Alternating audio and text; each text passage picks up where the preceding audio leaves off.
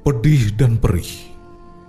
Itulah yang dirasakan Abdul Malik bin Umar bin Abdul Aziz selepas ayahnya menjadi penguasa dinasti Umayyah yang ke-8.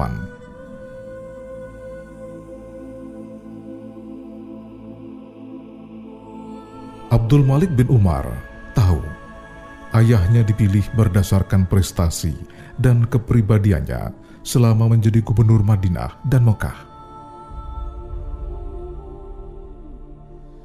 Selama menjabat sebagai gubernur di dua tanah suci itu, Mekah dan Madinah menjadi kawasan yang stabil dan aman.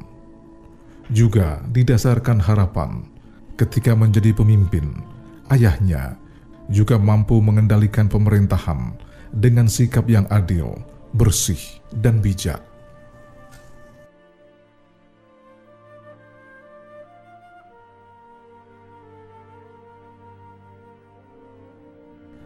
Meski begitu, Abdul Malik bin Umar tetap menyesal atas kesediaan sang ayah menerima amanah itu. Bukan karena menyesali perubahan gaya hidup sang ayah yang sebelumnya syarat dengan gemerlap duniawi dan kini berubah menjadi bagai seorang sufi. Bukan itu.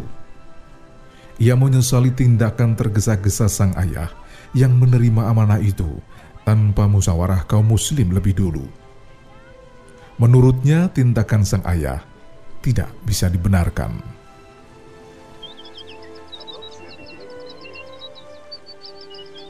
Setelah berhari-hari berpikir, Abdul Malik bin Umar akhirnya memutuskan menyampaikan seluruh pikiran dan hatinya kepada sang ayah.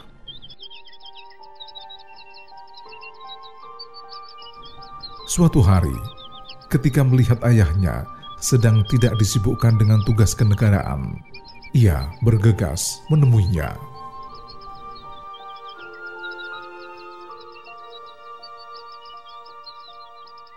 Selepas berbagi sapa sejenak dengan sang ayah, Abdul Malik membuka percakapan.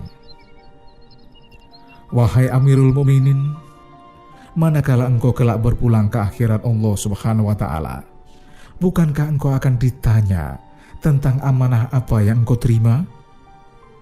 Benar, putraku.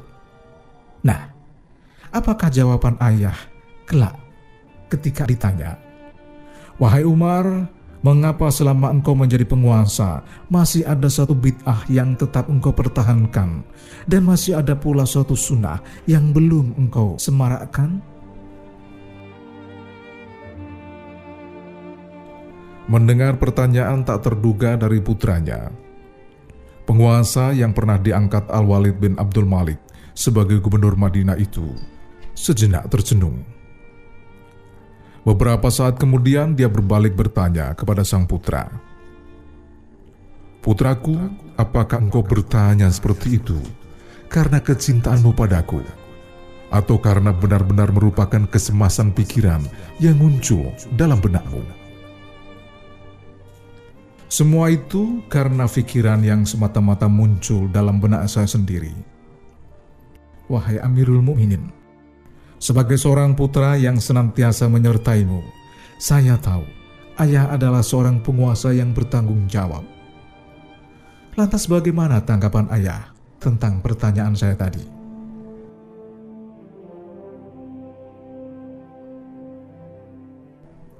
Putraku, Kiranya Allah Subhanahu wa Ta'ala kelak melimpahkan rahmatnya kepadamu, juga balasan kebaikan seorang putra kepada ayahnya. Demi Allah, sungguh ayahmu ini berharap kiranya kelak engkau menjadi orang yang senantiasa membela kebaikan. Putraku, sejatinya kaummu telah mengikat erat masalah kepemimpinan ini Andai ayahmu ini berkeinginan untuk memberi peluang besar pencabutan sumpah setia atau bayah yang ada di tangan mereka, tentu ayahmu ini ikut terlibat dalam kerusuhan dan kekacauan yang bisa berakibat terjadinya pertumpahan darah. Demi Allah, wahai putraku, kehilangan dunia bagiku lebih ringan daripada terjadinya pertumpahan darah karena tindakanku. Wahai putraku, tidak akan kau senang. Ketika suatu hari nanti ayahmu ini akan senantiasa mematikan bid'ah dan menyemarakkan sunnah, sehingga Allah Subhanahu wa Ta'ala memberikan keputusan antara kita dan kebenaran. Bukankah Dia adalah pemberi keputusan terbaik?